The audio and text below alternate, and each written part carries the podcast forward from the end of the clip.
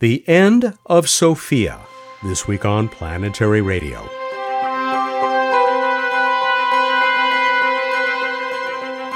Welcome. I'm Matt Kaplan of the Planetary Society with more of the human adventure across our solar system and beyond. Sophia, the great infrared telescope mounted in a 747 aircraft, made its last flight on the night of September 30, 2022. Director of Science Mission Operations Margaret Meixner joins me for a conversation about the observatory's legacy not long before she got on board for that swan song journey. You'll hear her sorrow and joy. It's a solid joy to know that the CD of the Moon Symphony is about to become available, including liner notes by yours truly. We'll have a copy for the winner of the new Space Trivia Contest Bruce will present today. Though I'm still feeling the symptoms, I'm very glad to announce that I've tested negative for COVID twice today. It has not been a fun 11 days of isolation, but my experience has been so much easier than many around the world. Still, it's partly why this week's show is a bit shorter than most. Be careful out there, folks. A smashing success. That's how Nancy Chabot of the DART mission described it in last week's show. And it's the headline for the September 30 edition of the Downlink, the Planetary Society's free weekly newsletter. Take a look at the spectacular image captured by Italy's little LICIACube shortly after the impact. Wow! There's a link to many other images and more about the mission at planetary.org/downlink. Poor Artemis 1. NASA had to roll it back to the vehicle assembly building ahead of Hurricane Ian. Now it seems the next launch attempt won't be till mid-November. That's also bad news for all the secondary payloads on board the Space Launch System rocket. Also in the downlink is your chance to help give official names to 20 exoplanets. For real. This is through the International Astronomical Union, after all. Details on this opportunity are also in the downlink. It's always sad to lose a great instrument of science. Losing Sophia is worse in at least one way than the collapse of the Great Arecibo Radio Telescope because this time it's intentional.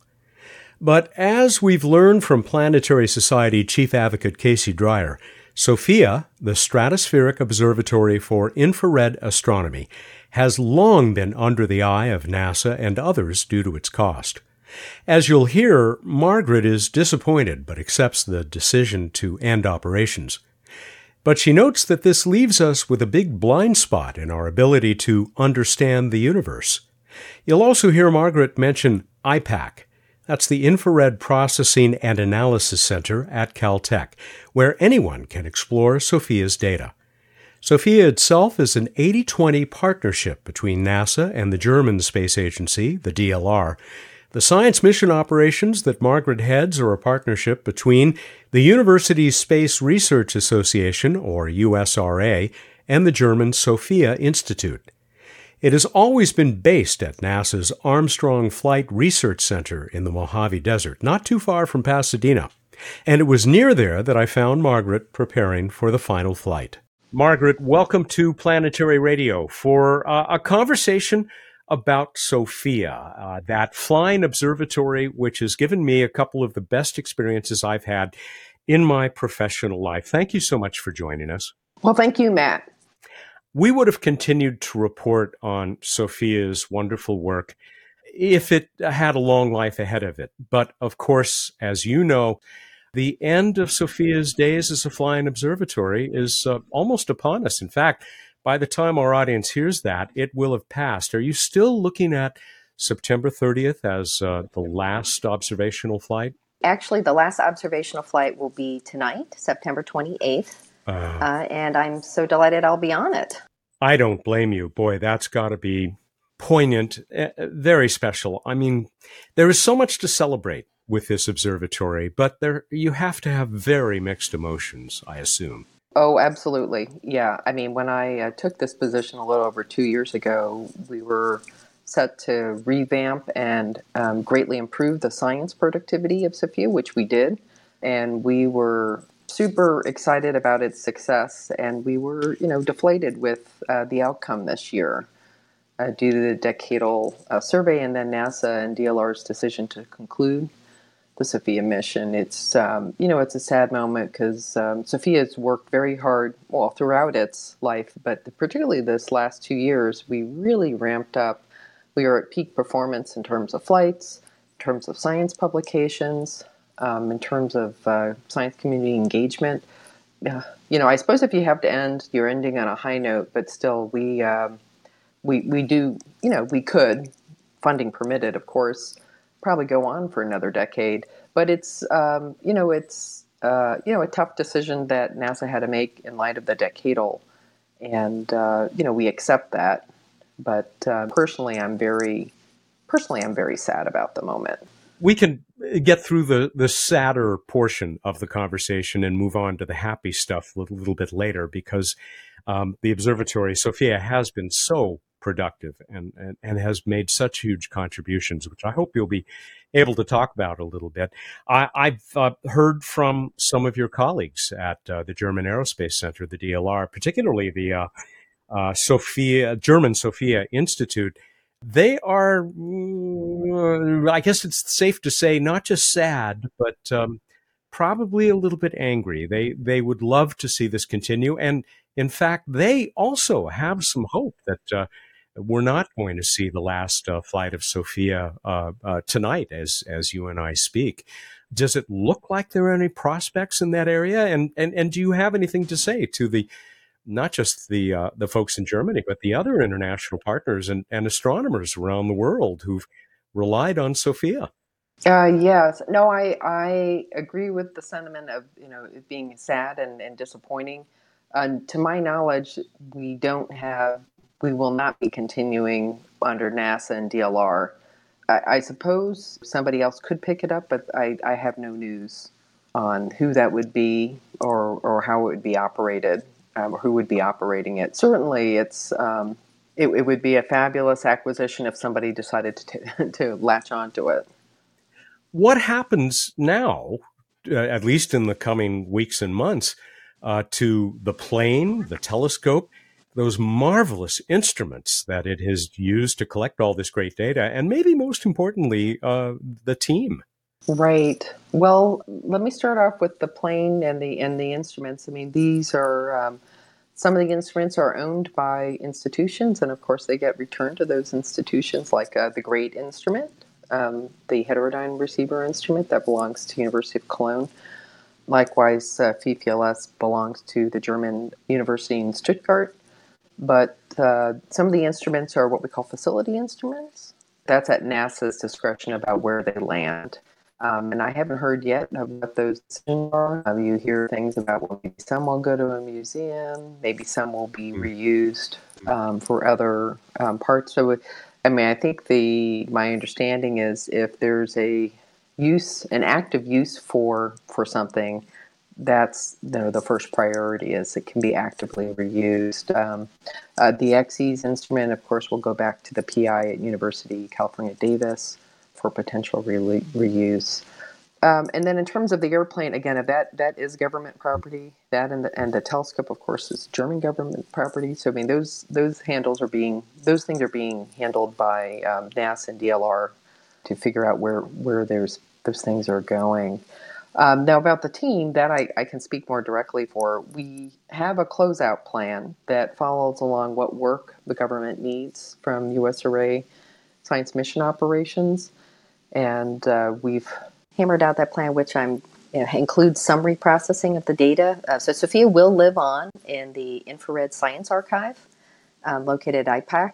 Um, you can get some of that data now, but uh, we will be reprocessing it to make the best archive for, for some sets of the later sets of the data. We have um, a one year timescale for that, um, and we have been working with our team uh, to keep them informed throughout the process since April. We've been uh, absolutely transparent about what we're trying to achieve and close out, including input from them as much as possible, and just going back and forth. excuse me, in terms of uh, what's happening and giving them uh, plenty of notice um, so they can seek out other positions. Now, the Sophia team is amazing. Um, it literally is the best team I've ever had the, the pleasure to lead.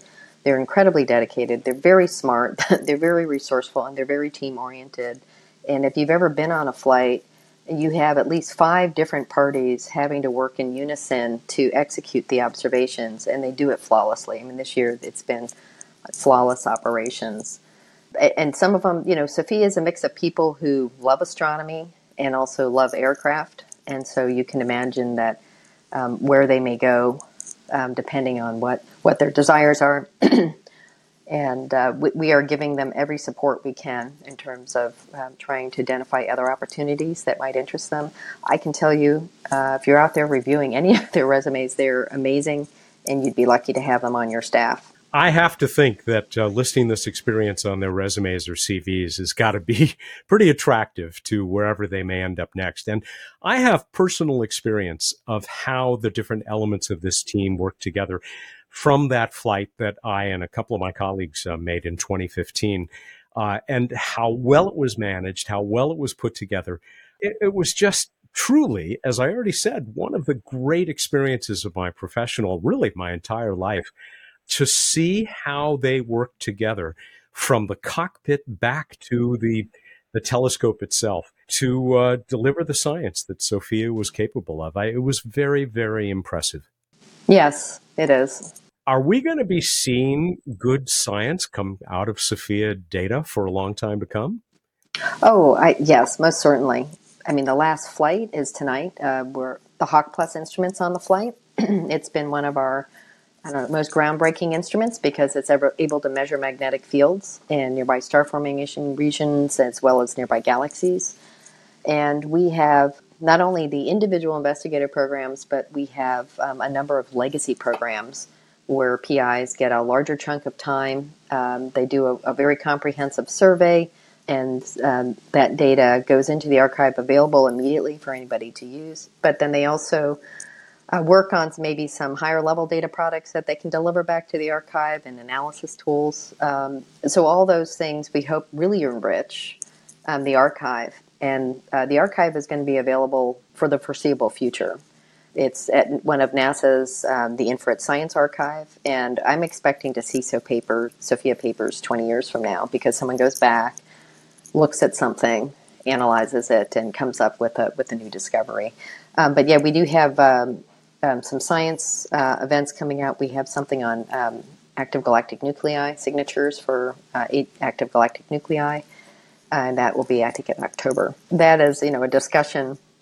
All of our science presentations and mini workshops talk about SOFIA data, but they talk about you know, the multi wavelength nature of astronomy. And so, how it's used with in conjunction with other observatories, optical and UV and X-ray and radio. Um, and uh, of course, the, the niche that SOFIA is providing is this wavelength range in the far infrared where most of the radiation from cosmic ecosystems come out. And so it is a very key area of diagnostics. And um, I, am excited about that workshop. And uh, we have a number of other workshops that have happened over the past two years in this um, very important effort we've had with science outreach and communication to show people what the SOFIA data can do for them. Margaret, do you have any idea how many papers have been published that have been based on, uh, at least in part, Sophia data? Indeed, I do. It's um, it, I'm going to give you a round number, around 300. Wow, that's impressive. So we really started taking lots of science data in 2014.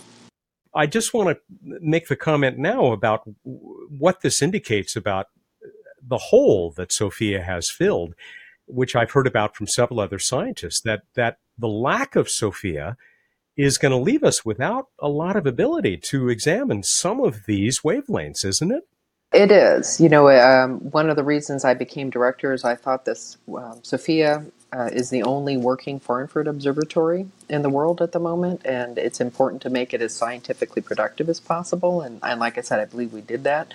But when it goes away, when it takes its last flight tonight, um, the astronomy community won't have an observatory to apply to with projects in mind. The fortunate thing is the decadal recommended that NASA invest in this wavelength range with potentially a probe. It might be an X ray or far infrared probe, and a, a, a next generation great observatory down the road. So it is realized to be important in that process. But we will have a time gap mm. for sure. We will have a time gap. There's something else that I'm thinking of that has been of value, I think. And I saw evidence of this on the flight that I made with my, my colleagues in 2015. We weren't the only people along for the ride. There were, I believe, three teachers. I think they were high school science teachers who were participating on behalf of their their classes back at their schools. It was kind of the culmination of a, of a long line of study that they had been conducting.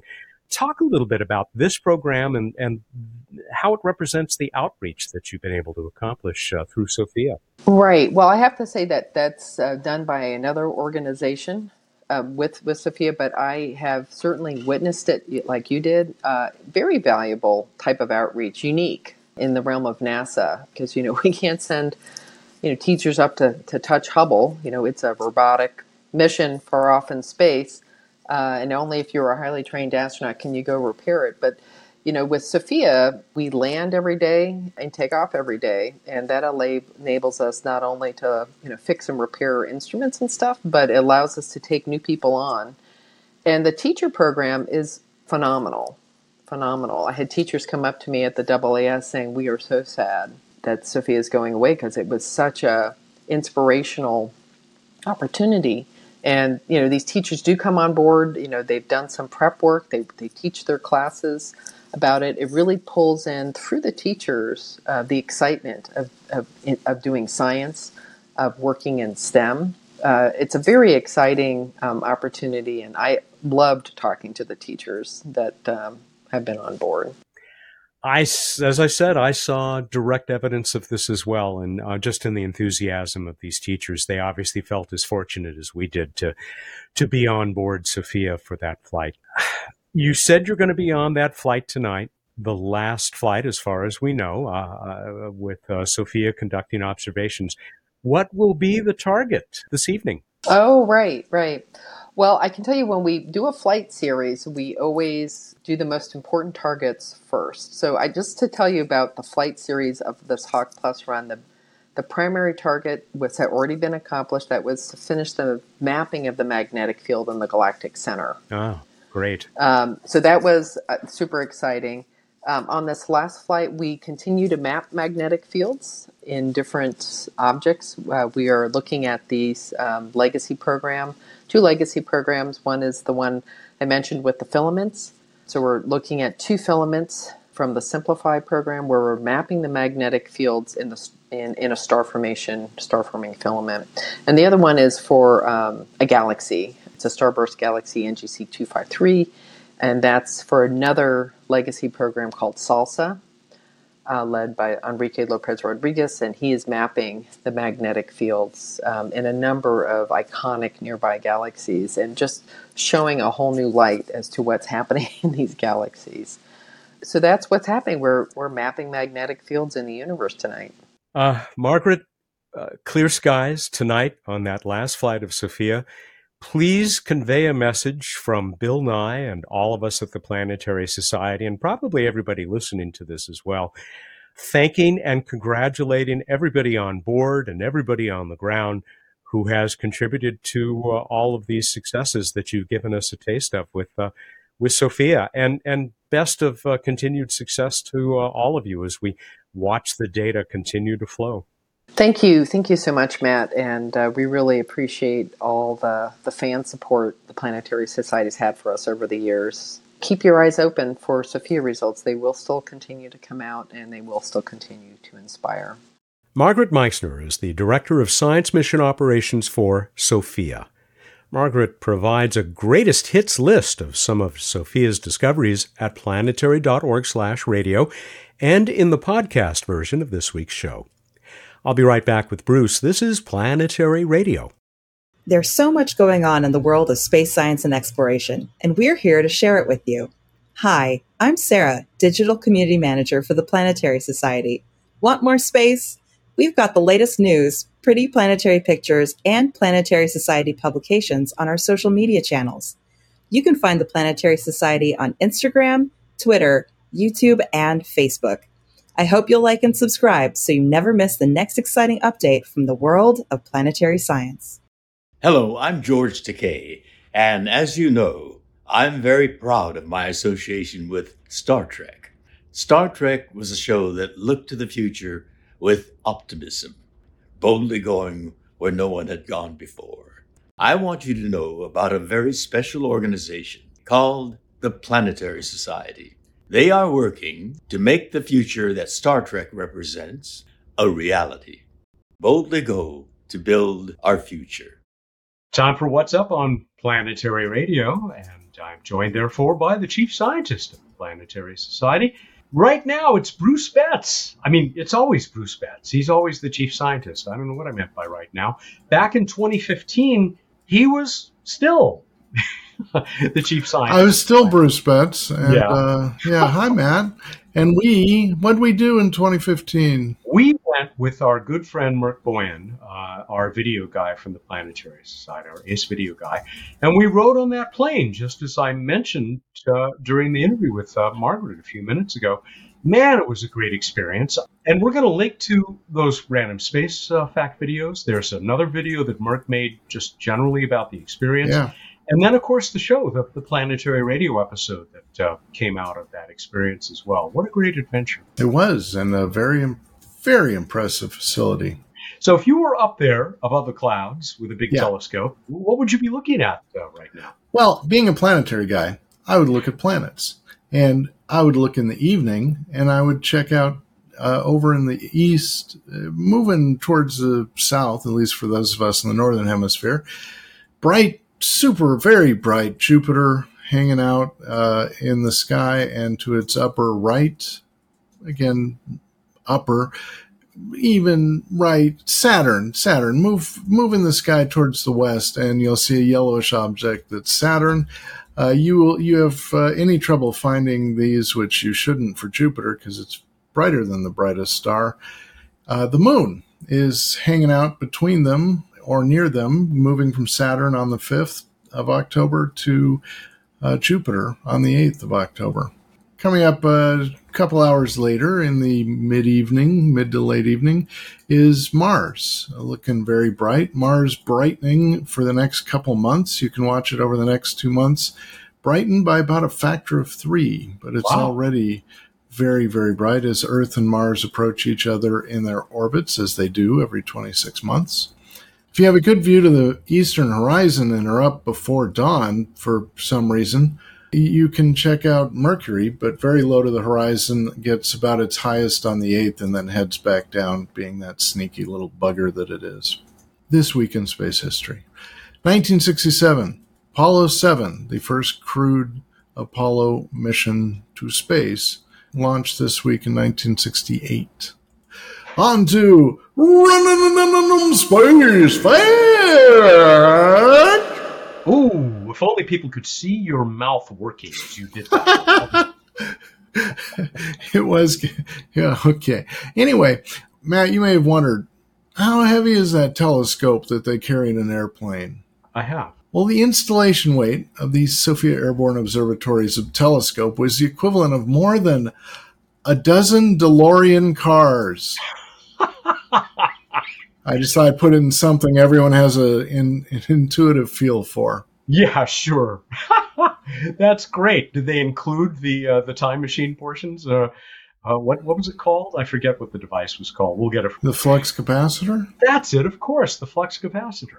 Yeah, this doesn't count when they're like time displacements. This is just your standard run of the mill DeLorean. I guess no DeLorean is standard run of the mill. so, and no Mr. Fusion built into the hood? no, not gone to the future. Uh, anyway, that's about 17 tons for those of you who uh, don't have a, a good feel for DeLoreans, but do have, for some reason, a good feel for what 17 tons really means. Trying to come up with a good rhyme. 17 tons, and what do you get? A telescope that flies inside of a jet. There, there, I did it. There, there it is. Wow, we witnessed it in real time. Wow, that stands alone. I'm moving on to the trivia contest. Uh, I asked you, what is the approximate approximate diameter of the crater that Deep Impact made when it impacted Comet Tempel One? How did we do, Matt? Really well It was uh, great to hear from everybody. Still getting those great messages from everybody about my plans. Thank you for that, everyone. I am so far behind in responding, but it is my plan, my intent to uh, respond to everybody. One of those nice things said came from Gene Lewin in Washington. He also uh, sent this uh, poem. When all the dust had settled, Tempel 1 had a big dent. A crater now existed from an impactor we had sent. It left quite a divot 150 meters wide and opened up this comet so we could see what was inside. Oh, very nice. divot! 150 meters? 150 meters, as uh, as determined from later spacecraft flyby of what the Stardust follow-on mission. Yeah, which we heard from a whole bunch of people because you did mention that it was Stardust repurposed as next. Daniel Huckabee, he is a past winner, but it has been well over three years since Daniel Huckabee in Nevada picked up a win here. He said, "Greetings, Matt and Bruce. Uh, interesting tidbit diameter of the crater left by deep, deep impact, a little bit larger than the height of the Great Pyramid of Giza, which is 430 feet tall. He says, P.S. We're going to miss you, Matt. Thank you, Daniel. I'm, I'm going to miss you too. But, Daniel, you get this prize to help you stop worrying about that. It's the medallion that the Planetary Society created in 1989 to commemorate the Voyager missions, Neptune Encounter. We will put one of those in the mail to you soon. Daniel, and oh, who wants one there? Which of the dogs wants a medallion? Uh, that's Gracie. Gracie desperately wants a medallion. She loves them. We're ready to go on, and boy, we have a great prize. Okay, well, I've got a great question. Name the solar system body and the category of geologic feature that are officially named after abandoned cities. Ah. So we're looking for a planetary body, like a planet, asteroid, and a category of geologic features like, you know, mountain. But we're looking for the proper Latin term, and we're looking for that for ones that are officially named after abandoned cities. Go to planetary.org slash radio contest. Wow. You have until the 12th of October, Wednesday, October 12th at 8 a.m. Pacific time to get us this answer. And here's the prize The Moon's Symphony by composer Amanda Lee Falkenberg, conducted, of course, by uh, Marin Alsop. It is absolutely gorgeous. The BBC has just come out with a, an article praising it in its uh, classical music magazine. It's from Signum Classics. I highly recommend it. Seven movements, each inspired by a different moon of our solar system. And boy, did I have a good time uh, watching it being recorded by the London Symphony Orchestra under the baton of Marin Alsop. I think we're done. Wow, very cool. Uh, thank you for listening. And everybody, go out there, look up in the night sky, and think about what Matt's head looks like when it. No. Think about. Ooh, ooh, think about Matt's. no. Hey, just think about Matt. Thank you. And good night. Okay, that's enough. You can stop now. He's Bruce Betts, the chief scientist of the Planetary Society, who joins us thoughtfully every week here on What's Up. Planetary Radio is produced by the Planetary Society in Pasadena, California, and is made possible by its members who never want to see the end of our quest. Mark Hilverda and Rae Paoletta are associate producers. Josh Doyle composed our theme, which is arranged and performed by Peter Schlosser. Ad Astra.